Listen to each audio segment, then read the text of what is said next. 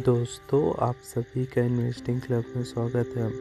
दोस्तों, जब भी कोई व्यक्ति पहली बार शेयर मार्केट में आता है तो वह यह सोचता है कि शेयर मार्केट में पैसे कमाना जो है, वह बहुत आसान है। वह बिना जाने पहचाने एक दो कंपनियों में निवेश करता है और शुरुआत में उसे मुनाफा भी हो जाता है। लेकिन दोस्तों शेयर मार्केट में इस तरह से पैसे लगाना जो है, बहुत रिस्की हो सकता है। इसमें जो है आप अपना पैसा जो है वह खो सकते हैं। शेयर मार्केट जो है वह प्रोबेबिलिटी का गेम है। यानी अगर आपने किसी शेयर में निवेश किया है तो उसमें पैसे खोने और पैसे बनने दोनों के सेम प्रोबेबिलिटी रहती है। जैसे मान के चलिए आपने किसी शेयर को ख़रीदा है, सौ रुपये पर। यह सोचकर कि उसकी प्राइस जो है एक सौ दस रुपये होगी।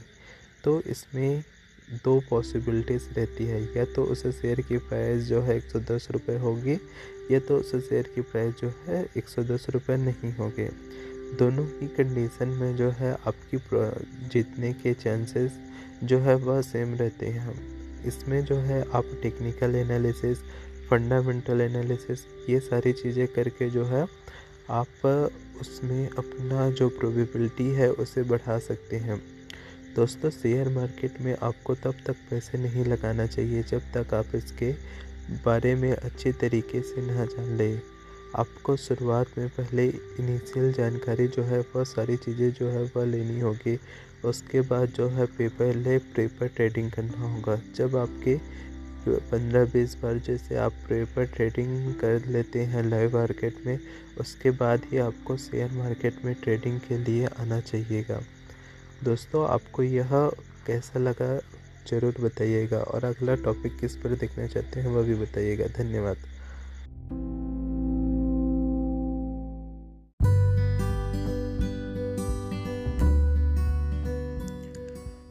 नमस्कार दोस्तों, आप सभी का इन्वेस्टिंग क्लब में स्वागत है।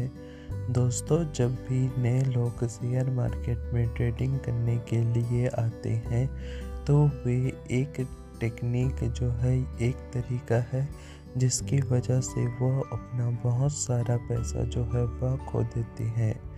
वह है रिवेंज ट्रेडिंग। जी हाँ दोस्तों, जब नए लोग शेयर मार्केट में आते हैं और जब उन्हें किसी ट्रेड में नुकसान हो जाता है तो वे उसके बाद जो है अपोजिट डायरेक्शन में ट्रेडिंग जो है, वह ले लेते हैं और इसी तरह से अपना नुकसान जो है वह कर बैठते हैं।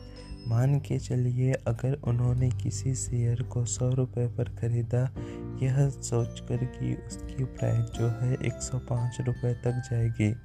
लेकिन जो है उसकी प्राइस जो है सौ रुपये से कम होकर नब्बे रुपये पर आ जाती है और उसे दस रुपये का नुकसान हो जाता है। तो वे या तो स्टॉप लॉस लगाएँगे नहीं या फिर स्टॉप लॉस जैसे लगाएँगे तो ट्रेलिंग करते करते नब्बे रुपये पर अपना लॉस जो है वह बुक कर देंगे और उसके बाद जो है उसे रिकवर करने के लिए लग जाएँगे।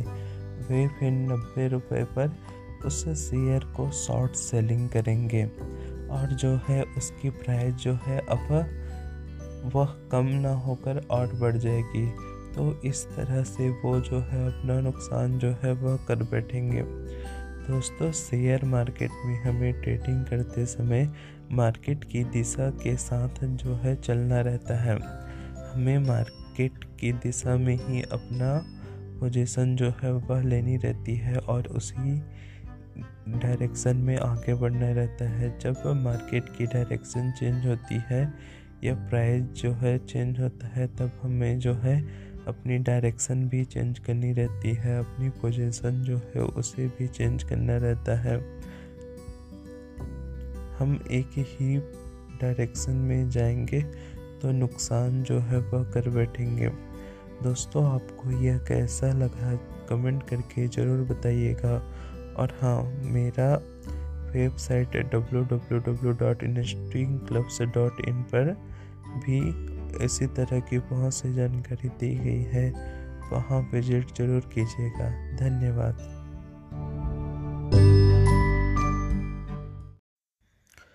नमस्कार दोस्तों, आप सभी का इन्वेस्टिंग क्लब में स्वागत है। दोस्तों, जो लोग शेयर मार्केट में ट्रेडिंग करते हैं और जो लोग शेयर मार्केट में ट्रेडिंग नहीं करते हैं, जो लोग शेयर मार्केट में ट्रेडिंग नहीं करते हैं उन लोगों को ऐसा लगता है कि शेयर मार्केट में पैसा जो है बहुत ही आसानी से कमाया जा सकता है। वह यह सोचते हैं कि जो लोग शेयर मार्केट में ट्रेडिंग करते हैं, वे लोग बिना मेहनत के ही अच्छा खासा पैसा कमाते हैं। लेकिन दोस्तों, ऐसा नहीं होता। जो ट्रेडर होता है, उसे भी बहुत सारी काम जो है वह करने रहते हैं।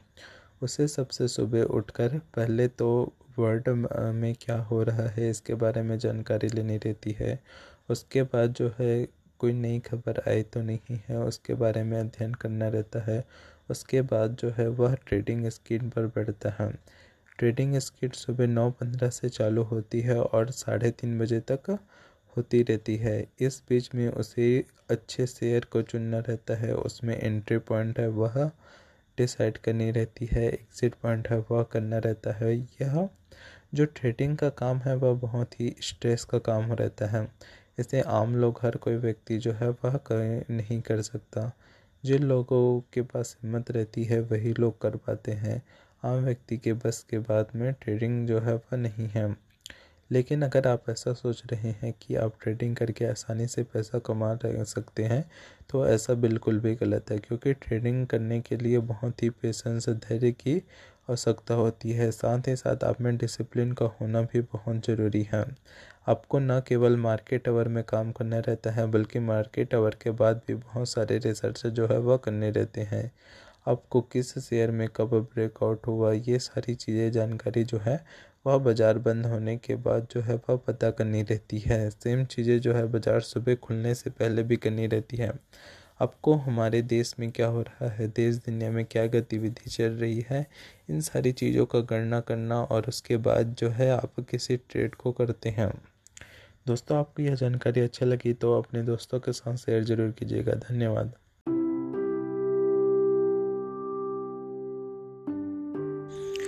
नमस्कार दोस्तों, आप सभी का इन्वेस्टिंग क्लब में स्वागत है।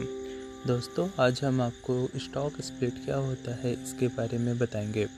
दोस्तों, जब भी कोई कंपनी उसके पास जितने भी शेयर रहते हैं उसे टुकड़ों या हिस्सों में बांटती है, तब हम उसे स्टॉक स्प्लिट करते हैं। जैसे मान के चलिए कि किसी कंपनी के पास टोटल शेयर जो है वह एक हज़ार है और कंपनी यह चाहती है कि कंपनी का जो शेयर है वह एक हज़ार के बदले में डेढ़ सौ या फिर दो हज़ार हो जाए। तो ऐसे में क्या करेगी? ऐसे में कंपनी जो है जितने भी शेयर है उसे वन अपॉइंट टू के रेशियो में स्प्लिट करेगी।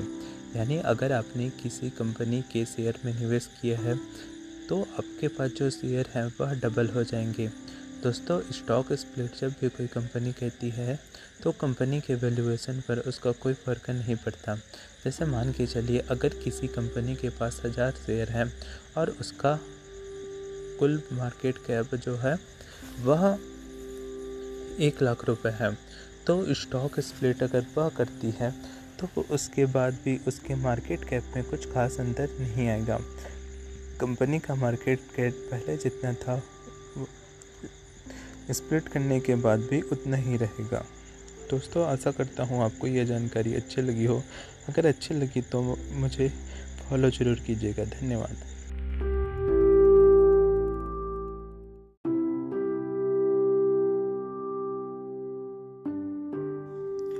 नमस्कार दोस्तों, आप सभी का इन्वेस्टिंग क्लब में स्वागत है। दोस्तों, आज हम स्टॉक मार्केट के बंदर की कहानी के बारे में बताने वाले हैं। दोस्तों, एक गाँव था, वहाँ पर जो है दो मंदारी आते हैं। वे गाँव वालों को बोलते हैं कि आप जो है हमें बंदर ला कर दीजिए और हम आपको जो है प्रत्येक बंदर के बदले में सौ रुपये देंगे। तो वहाँ के जो गाँव वाले रहते हैं, वो बहुत ज़्यादा खुश हो जाते हैं। और जो है आसपास के इलाकों से जितने भी बंदर रहते हैं, उनको पकड़ कर लाते हैं और उस मंदारी को जो है वह बेच देते हैं। कुछ दिनों के बाद जो है वह मंदारी बोलता है कि हमें और बंदरों की ज़रूरत है। तो फिर वहाँ के गाँव वाले जो है, उनसे बोलते हैं कि हमारे पास तो बंदर नहीं है। तब मंदारी बोलते हैं कि हम आपको हर एक बंदर के पीछे डेढ़ सौ रुपये देंगे। तब गाँव वाले जो है और ज़्यादा खुश हो जाते हैं और आसपास के इलाकों में, दूसरे गाँव में जितने भी बंदर रहते हैं, सबको पकड़ कर लाते हैं और जो है उस बंदारी को जो है वह दे देते हैं। कुछ दिनों के बाद जो है वह बंदारी फिर आता है और बोलता है कि हम जो है आपको हर एक बंदर के पीछे दो सौ रुपये देंगे। हम, हमें और बंदर चाहिए। तब वे गाँव वाले जो है, परेशान हो जाते हैं। वे एक दूसरे के शहर में जाते हैं और बहुत मुश्किल से बंदरों को इकट्ठा करके लेके आते हैं। उसके बाद जो है, कुछ दिनों के बाद जो है, वह मंदारी पर आता है और बोलता है कि हमें और बंदरों की ज़रूरत है और इसके बाद जो है, हम आपको जो है, हर एक बंदर के पीछे चार सौ रुपये देंगे। तब जो है वो गाँव वाले परेशान हो जाते हैं क्योंकि हाँ उनके गाँव में जितने बंदर थे, आसपास के गाँव में और शहर में जितने बंदर थे, सब बंदर को जो है, वह बंदारी को बेच चुके हुए रहते हैं। इसी समय जो है, उस गाँव में जो है, एक आदमी आता है, वह बोलता है कि मेरे पास जो है बंदर रखे हुए हैं। मैं जो है आपको हर एक बंदर के लिए तीन सौ रुपये दूँगा। तो वह गाँव वाले सोचते हैं कि वह मंदारी जो है, हमसे बंदर जो है, चार सौ रुपये में ख़रीदेगा। तो वे गाँव वाले अपना, अपने जितने भी पैसे रहते हैं, घर वगैरह रहते हैं, सबको बेच कर जो है, जितने भी बंदर मिलते हैं, उसे ख़रीद लेते हैं। और इंतज़ार करते हैं कि जब वह मंदारी आएगा, तब वह जो है, हर एक बंदर के पीछे सौ, चार सौ रुपये देगा और सौ रुपए का जो है, उन्हें हर एक बंदर के पीछे मुनाफा हो जाएगा। दोस्तों, इसी तरीके से कुछ दिन जो है बीत जाता है। वह मंदारी जो है उस गाँव में आता ही नहीं है। उसके बाद बाद में जब गाँव वालों को पता चलता है कि जिस व्यक्ति ने उनसे बंदर खरीदे थे और जिस व्यक्ति ने उनसे को बंदर बेचे, वो दोनों एक ही व्यक्ति थे उसने मंदारी ने सबसे पहले आपसे कम कीमत पर बंदर को ख़रीदा और उसके बाद और ज़रूरत है बोलकर जो है आपको ज़्यादा कीमत पर जो बंदर आपने सस्ते दामों पर खरीदे बेचे थे, उसी को ही आपसे ख़रीदवाया। और इस तरीके से आप जो है फ्रॉड का जो है शिकार हो गए। दोस्तों, इसी तरीक़ा से शेयर मार्केट में भी कई बार होता है। कई बार जो पेनी स्टॉक रहते हैं या फिर कई बड़े बड़े लोग रहते हैं वे जो है आर्टिफिशियल तरीके से शेयर की प्राइस जो है मैनिपुलेट करके बढ़ाते हैं और उसके बाद जब प्राइस बहुत ज़्यादा हो जाती है तब जो है इसी तरीके से डंप कर देते हैं और अच्छा खासा मुनाफा जो है वह कमा लेते हैं। दोस्तों, आपको किसी भी कंपनी के शेयर में इन्वेस्ट करने से पहले इन सारी बातों का ध्यान रखना चाहिए। आपको उस कंपनी के फंडामेंटल और अगर आप टेक्निकल के बेसिस पर ट्रेडिंग कर रहे हैं तो आपको आपका स्टॉप लॉस जो है वह पता होना चाहिए। लेकिन दोस्तों, कई बार ऐसा भी होता है कि आपको जो है, उस शेयर से निकल ही नहीं पाते हैं और जो है, फ्रॉड का शिकार हो जाते हैं। अगर अचानक से किसी शेयर की प्राइस बहुत ज़्यादा बढ़ने लग जाती है तो जो है आपको उस शेयर से सावधान रहना चाहिए और सोच समझ कर ही निवेश करना चाहिए। आशा करता हूँ आपको यह जानकारी अच्छी लगी हो। और अभी तक आपने मेरे YouTube चैनल को भी सब्सक्राइब नहीं किया है तो उसे भी सब्सक्राइब कर लीजिए। मेरा यूट्यूब चैनल इन्वेस्टिंग क्लब्स के नाम पर हिंदी में अवेलेबल है। धन्यवाद।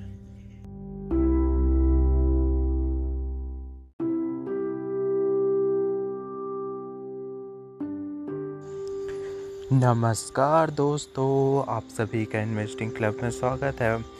दोस्तों, आपने शेयर मार्केट में एक कहावत तो सुनी होगी।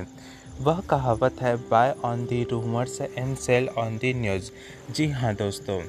दोस्तों, जब भी कभी किसी कंपनी के लिए बहुत ही अच्छी खबर जो है, वह मार्केट में आती है, तब हम यह सोचने लगते हैं कि अब जो है, इस शेयर की प्राइस जो है, वह बढ़ेगी। लेकिन हम, ऐसा हमारे सोचने के जस्ट विपरीत होता है। जी हाँ दोस्तों, जब भी किसी कंपनी की रिपोर्ट जो है, वह बहुत ज़्यादा अच्छी आती है तो उसके बाद हम देखते हैं उसके शेयर में जो है, वह गिरावट आती है। सेम जो है अपोजिट केसेस में भी होता है। अगर किसी कंपनी की रिपोर्ट जो है इनवर रिपोर्ट जो है, वह ख़राब आती है रिज़ल्ट जो है, वह ख़राब आता है, उसके बावजूद भी हमें उस शेयर में जो है तेज़ी दिखने को मिलती है। तो इसका क्या कारण है? आज हम आपको इसके बारे में बताते हैं। दोस्तों, मार्केट में जब भी कोई न्यूज़ आती है तो जब तक आपको पता चलती है, तब तक जो है कोई और जो है उसमें जो है गेम कर चुका रहता है। जी हाँ दोस्तों, जो मार्केट के बड़े प्लेयर हैं, जिसे हम स्मार्ट मनी कहते हैं, वो लोग जो है खबर आने के पहले ही पूरा कांड जो है वह कर दिए रहते हैं। वे पहले से ही मार्केट में अपनी पोजीशन जो है वह बना लिए रहते हैं। दोस्तों, न्यूज़ से अच्छी तरह से प्रॉफिटेबल ट्रेडिंग करने का लिए आपको यह चाहिए कि आप जो है रूमर्स पर भरोसा करें। रूमर्स के आधार पर जो है किसी शेयर को ख़रीदे और बेचे और जब उसकी न्यूज़ आए, तब जो है आप जो है प्रॉफिट बुकिंग जो है वह कर लें। दोस्तों, जैसे आप देखते हैं कि अभी मान लीजिए किसी कंपनी जो है, सीमेंट सेक्टर की कंपनी है, उसके तीन चार कंपनियों के रिज़ल्ट जो है, वह बहुत ज़्यादा अच्छे आते हैं। तब जो है, हम ऐसा मान सकते हैं कि इस साल जो है, सीमेंट सेक्टर ने अच्छा प्रदर्शन किया। इस आधार पर जो है, आने वाले जो सीमेंट सेक्टर की कंपनियाँ हैं, उसमें हम रूमर्स के द्वारा भरोसा करते हैं कि आने वाली जो कंपनी है, उसका रिज़ल्ट भी अच्छा आएगा। और इस आधार पर जो है, हम उस कंपनी के जो शेयर वह ख़रीद लेते हैं। उसके बाद जो है, कुछ दिनों के बाद जब वह कंपनी अपना रिज़ल्ट की घोषणा करती है, तब आप देखते हैं कि उसके शेयर में गिरावट आती है। तो ऐसे में आपको भी, आपने जो शेयर ख़रीदा था, आपको उसको भी बेच देना है। यही होती है buy on the rumours and sell on the news. दोस्तों, जब हम रूमर्स के आधार पर किसी चीज़ को ख़रीदते हैं तब हम यह कह रहे होते हैं कि जो न्यूज़ है उसके आधार पर हम किसी चीज़ को बेच रहे होते हैं। जी हाँ दोस्तों, जैसे मान के चलिए आपने किसी एक्स वाई जेड कंपनी है, उसके लिए जो है बहुत अच्छी खबर जो है वह सुनी अब आपके पास पैसे तो लिमिटेड रहेंगे तो आप क्या करेंगे? उस कंपनी पर ट्रेडिंग करने के लिए या फिर पोजीशन बनाने के लिए, जो आपकी दूसरी पोजीशन है जिसमें आपको मुनाफा हो रहा हो या नुकसान हो रहा हो, या जो कंपनी फंडामेंटल अच्छी है, उसे जो है आप बेचेंगे, तभी जो है उस रूमर्स वाली कंपनी जो है उसमें जो है निवेश कर पाएँगे। तो यह कहावत भी है एक, कि if you buy on the rumours you sell on the fact मतलब आप जो है रूमर्स पर ख़रीदने के लिए आपको जो है फैक्ट है उसे बेचना पड़ेगा। दोस्तों, आशा करता हूँ आपको यह जानकारी अच्छी लगी हो। इसी तरह के ऑन नॉलेजेबल वीडियो के लिए मुझे ज़रूर सब्सक्राइब कीजिएगा। धन्यवाद।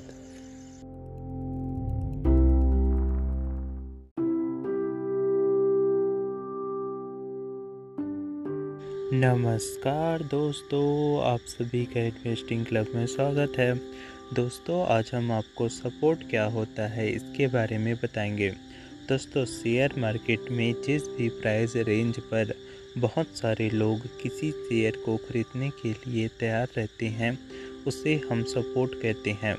जैसे मान के चलिए, अगर कोई शेयर जो है वह सौ रुपये की प्राइस पर अभी है और उसके बाद जो है उसमें धीरे धीरे गिरावट आती है और वह सेलिंग होती जाती है।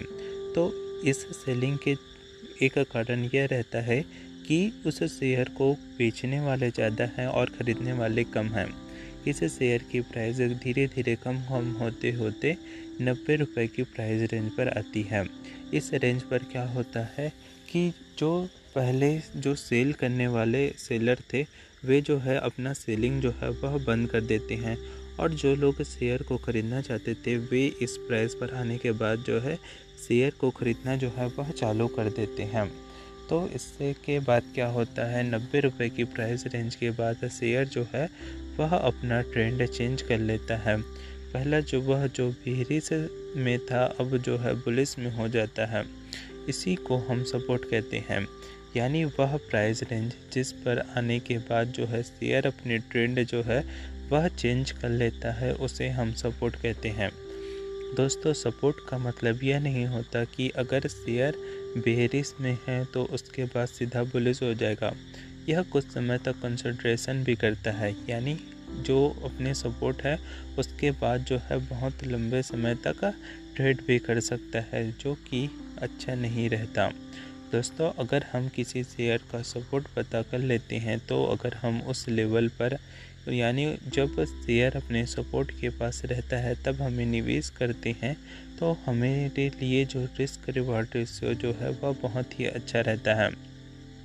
यानी अगर आप किसी शेयर को सपोर्ट पर ख़रीदते हैं तो आपके लिए जो स्टॉप लॉस है, वह काफ़ी कम हो जाता है। दोस्तों, आशा करता हूँ आपको यह जानकारी अच्छी लगी। अगर अच्छी लगी तो मुझे फॉलो ज़रूर कीजिएगा और हाँ इसे लाइक ज़रूर कीजिएगा। धन्यवाद।